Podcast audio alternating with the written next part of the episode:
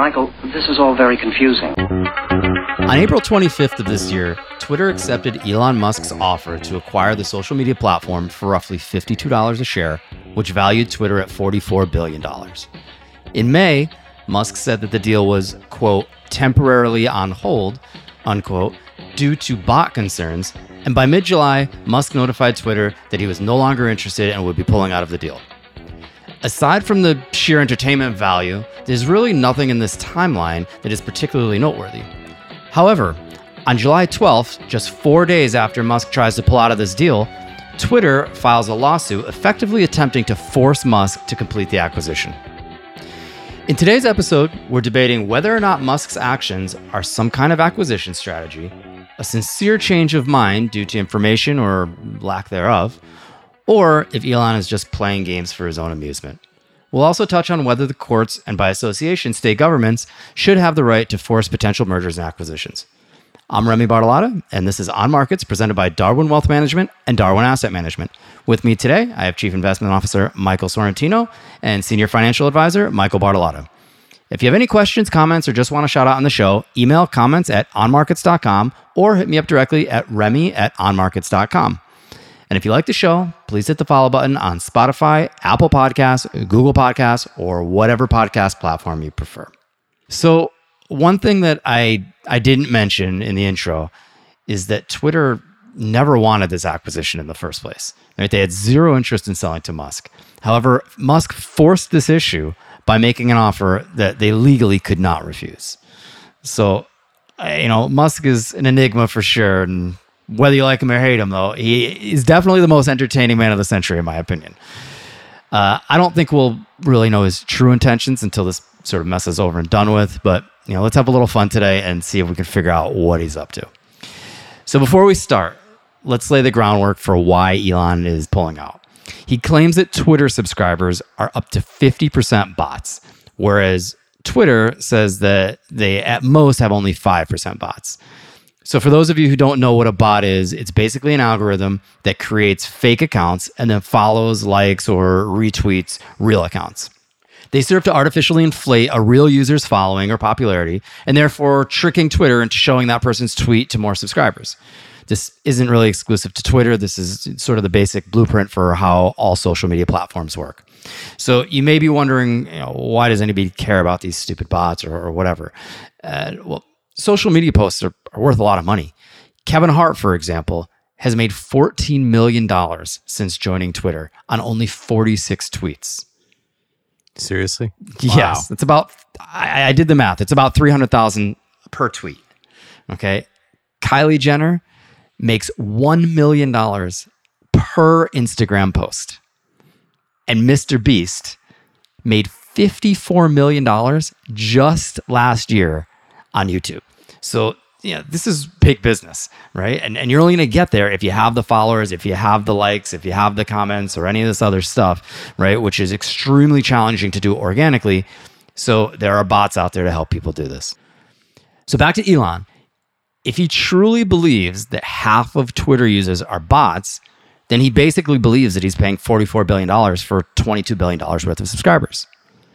But it's also worth noting that Twitter's stock price has plummeted 30% since the acquisition announcement was made. So, Tino, I'm going to shoot this over to you first. Is it strategy, change of mind, or is this just the richest man in the world's idea of a good time? I think it's a mix of everything. I mean, let, us be very clear. The price wasn't $54 a share. It was $54.20. 5420. Okay. So the reason why I bring this up, and I don't know why, but the number 420 or 420 is a weed joke, right? So the conspiracy theory of sorts is that he wanted to pay 54.20 a share because the 420 being in the number was funny to him.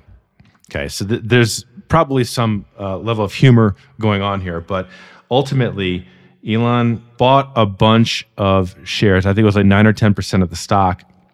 He broke securities laws doing it. Okay. So there's not a lot of press around this. You can't just do that. You have to file certain forms with the government. He did that. He filed them late. His fine is probably going to be uh, like a parking ticket for most of us. And then he didn't even file the forms properly. So it doesn't matter. That's all in the past at this point. But then, yeah, he offered this deal. It was a massive premium. Twitter is one of the worst run companies in the history of corporate America. You, you think about the utility and how important that platform is in so many different ways. Elon even calls it the town square for our age. I mean, there's some truth to that. This company has made no money, literally nothing for its shareholders since it went public. It is a train wreck of a company. It doesn't matter what lens you look at it, right? So you've got this massive premium being offered to this for, for the shares. And then you're right. The market tanks a couple weeks later. Now you're seeing a, company that's probably worth a fraction of what he was offering, uh, and he's trying to get out of it. Is it because he was just trying to have some fun, or if he seriously doesn't want to spend the money, or whatever it might be? It almost doesn't matter because he's just trying to get out of the deal, and he's. I think he's using this bot argument as a way to get out, and I don't. I'm very skeptical that it's going to work. Here's the thing that I think about with the whole bot argument if he's theorizing that it's up to 50% bots, did he not know this when he made the offer to buy the company? Did he not know this when he essentially forced them into taking this offer? I mean, if this is a, a commercial transaction which is motivated by profit, which you would think that a normal person that would be their motivation, you know, don't those bots create that revenue? I mean, why does he really care? I would argue that that he, there's sort of a precedence for this for exactly what you're talking about, right? So, Tino, I know you and I talked about this ad nauseum about a year ago. This is no different than him accepting Bitcoin or buying into Bitcoin, right? And all of a sudden, I'm going to accept Bitcoin for Tesla, and the price of Bitcoin, you know, goes through the roof. And then what happens? You know, what a month later, he says, "Oh, you know what? Uh, we're not going to take Bitcoin anymore. You know, Bitcoin's junk because it uses too much electricity, too many resources. It's not, um, you know, environmentally friendly to mine." But again, it's the same thing. You knew this up front. It's not like he didn't know this 30 days ago. You know, there's sort of a trend here, right? I mean, this isn't like uh, coming out of the blue it feels like he creates these these situations to get a lot of you know high profile coverage in almost in order to expose the vulnerabilities of whatever these companies are right? It almost feels to me like he forced this deal it was very very public and then he comes out with this whole business model is stupid and it's all fake and it's all nonsense. And he's got enough money to do it it doesn't really matter what he does i mean he's got more money than you know, a thousand people can ever spend in a lifetime. So why not? Well, it goes back to what you said, Remy. I mean, is he just having fun? I think there's an element of this, and there's some consistency, right? He had some fun with the Bitcoin thing. I mean, look, he forego any due diligence on the company. Okay, he, he flat out said, "Here's the offer. I'm passing up on the right of due diligence." He could have done his little bot homework before the deal if he wanted to. And look, I mean, the bot argument's been out there for a while. Twitter hasn't, from a leak, I'm not a lawyer, but I mean, Twitter has publicly disclosed that they think that a certain percentage, I think it's like 5% of their of the users are bots. I mean, let's say it's 10, it's, uh, who, who knows what the number is. But I mean, Twitter basically has gone out and said, look, this is how we calculate the bots. And they've disclosed how they actually calculate it. So if you don't agree with it, because that's what Elon now is saying, it's like, well, why aren't you using machine learning? Why aren't you using more sophisticated algorithms to figure out how you guys calculate the bots? Because in, in, Elon's defense, the way they're calculating is kind of laughable. And they're just picking a couple hundred accounts, and it's a joke. But that's how they disclosed it. So to your point, Remy, I mean, he knew this before he even offered. He had to have known it what, before he offered the deal. So I think he's just having fun. I mean, I you know he he's very vocal against Twitter. He's going out and says, "Okay, I'm the richest person in the world," and maybe the maybe the conspiracy theories are true. Maybe it's like you know what, I'm going to try to wreck the company a little bit just because I can. Even if that's true, and I realize, you know, these numbers that we throw out there, while they seem astronomical to normal humans, they may not be as impactful to to Elon, but there's still a billion dollar breakup fee on this, right? So even if he gets out of it, even if he walks away, you know, no issues, he still has to pay a billion dollars to walk away.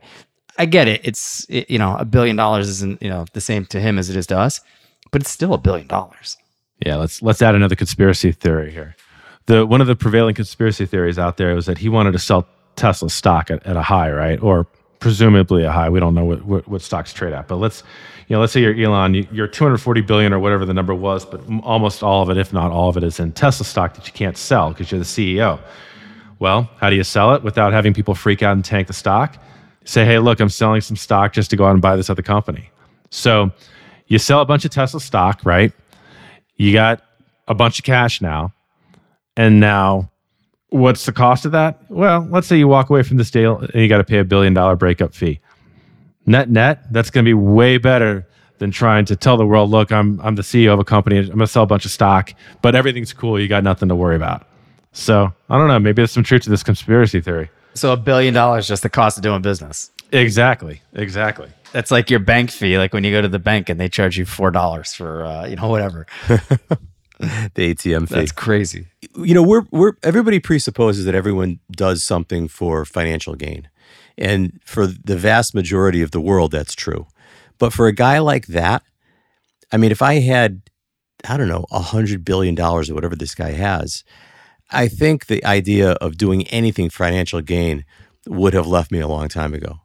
It's just, what's the point? I mean, I think that's true and not true, right? I think if your goal is, hey, you know, I just want to make a ton of money to sit back, relax on the beach, and you know, go fishing, then that's probably true. But if your goal is, I want to colonize Mars, that requires a lot of money, right? So, I mean, no matter how much money you have, I would assume you're probably trying to generate more in order to keep your dream of colonizing Mars alive. Yeah, you could be right. Maybe I'm wrong. I don't know.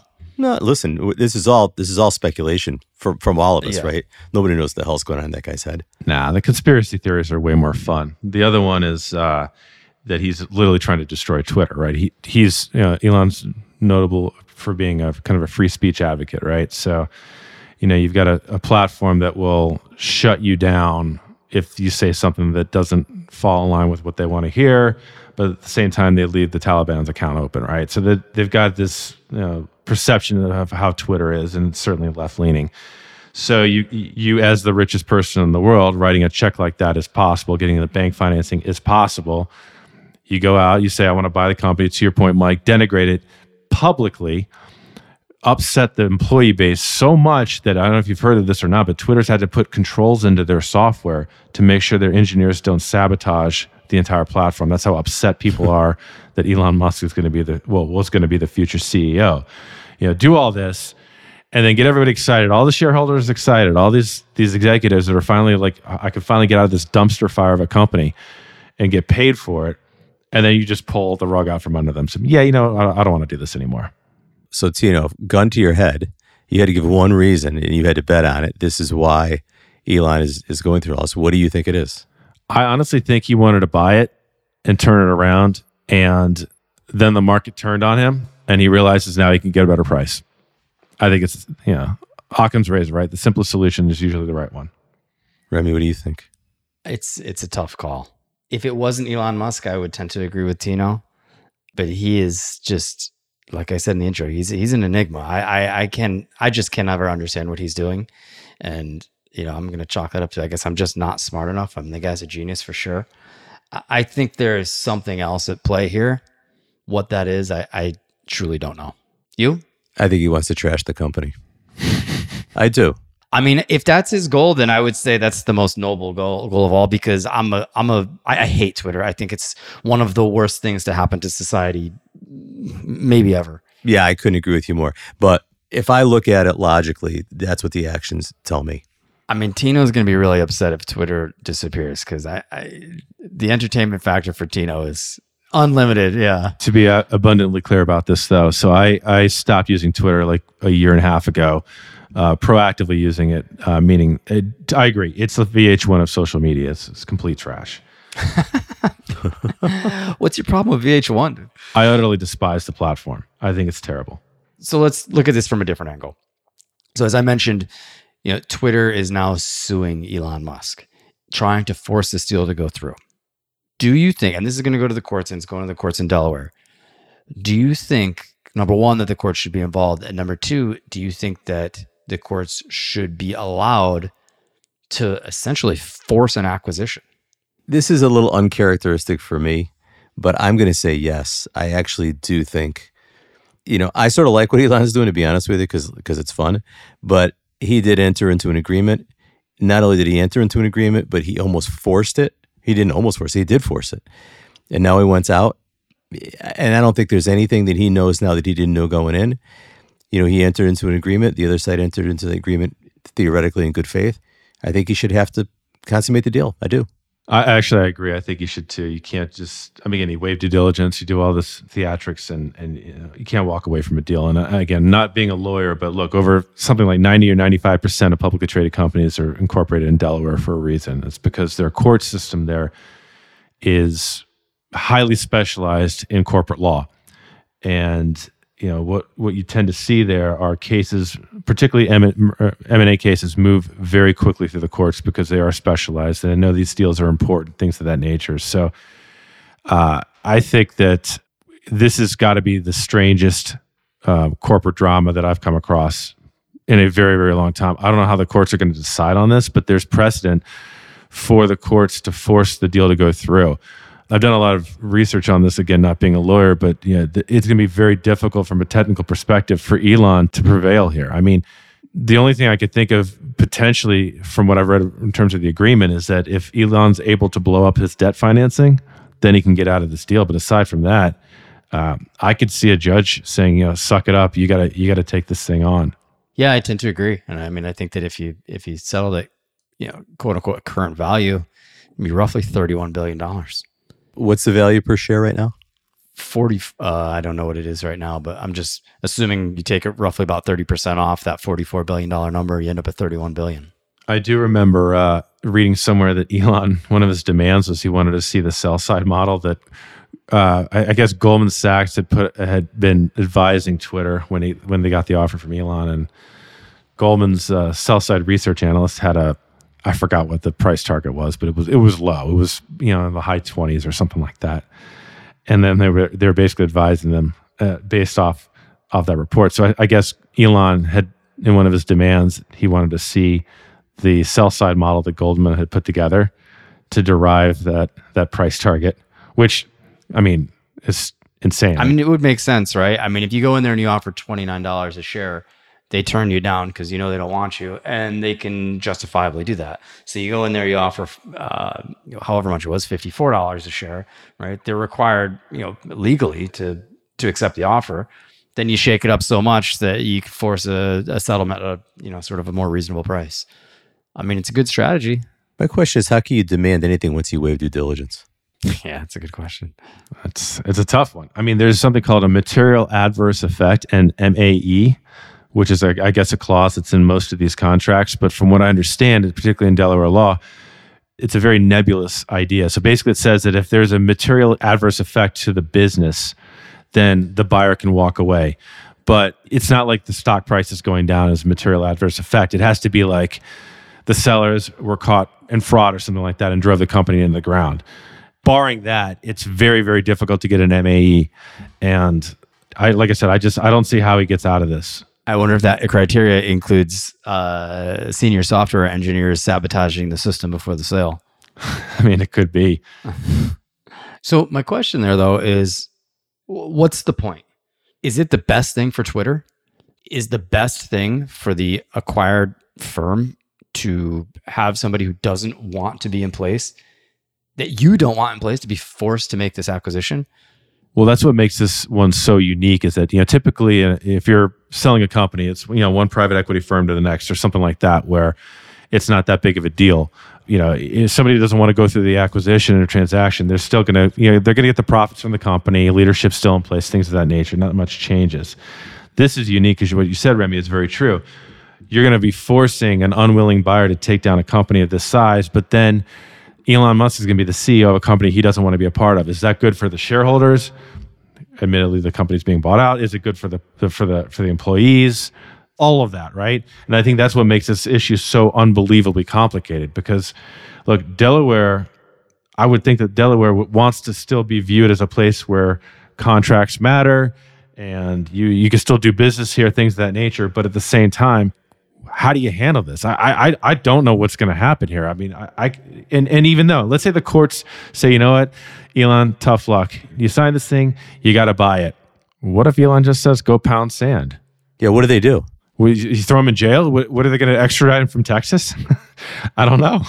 So Tino, what you think is going to happen based on your comment before is is they're going to settle at some lower number? I, I yeah, I, if I was a judge too, I'd be like, figure this out and figure this out fast. I think there's going to be some type of a settlement. Twitter would be absolutely insane to walk away from this. Even if the price is 30 bucks a share, I don't I don't know what the number would be. They got to figure out a number that makes more sense. Podcast is created and presented by Darwin Asset Management LLC and Darwin Advisors LLC, collectively referred to as Darwin. Darwin does not make any representation or warranties and therefore takes no responsibility as to the accuracy, timeliness, suitability, completeness, or relevance of any information contained in this podcast. Any tax or legal information contained in this podcast is general in nature. Always consult an attorney or tax professional regarding your specific legal or tax situation. The information presented does not involve the rendering of personalized investment advice. Different types of investments involve varying degrees of risk, and there can be no assurance that any investment or strategy will be suitable or profitable for a client's portfolio. All investment strategies have the potential for profit and loss. Past performance may not be indicative of future results. Information presented is not an offer to buy or sell or a solicitation of any offer to buy or sell the securities mentioned herein.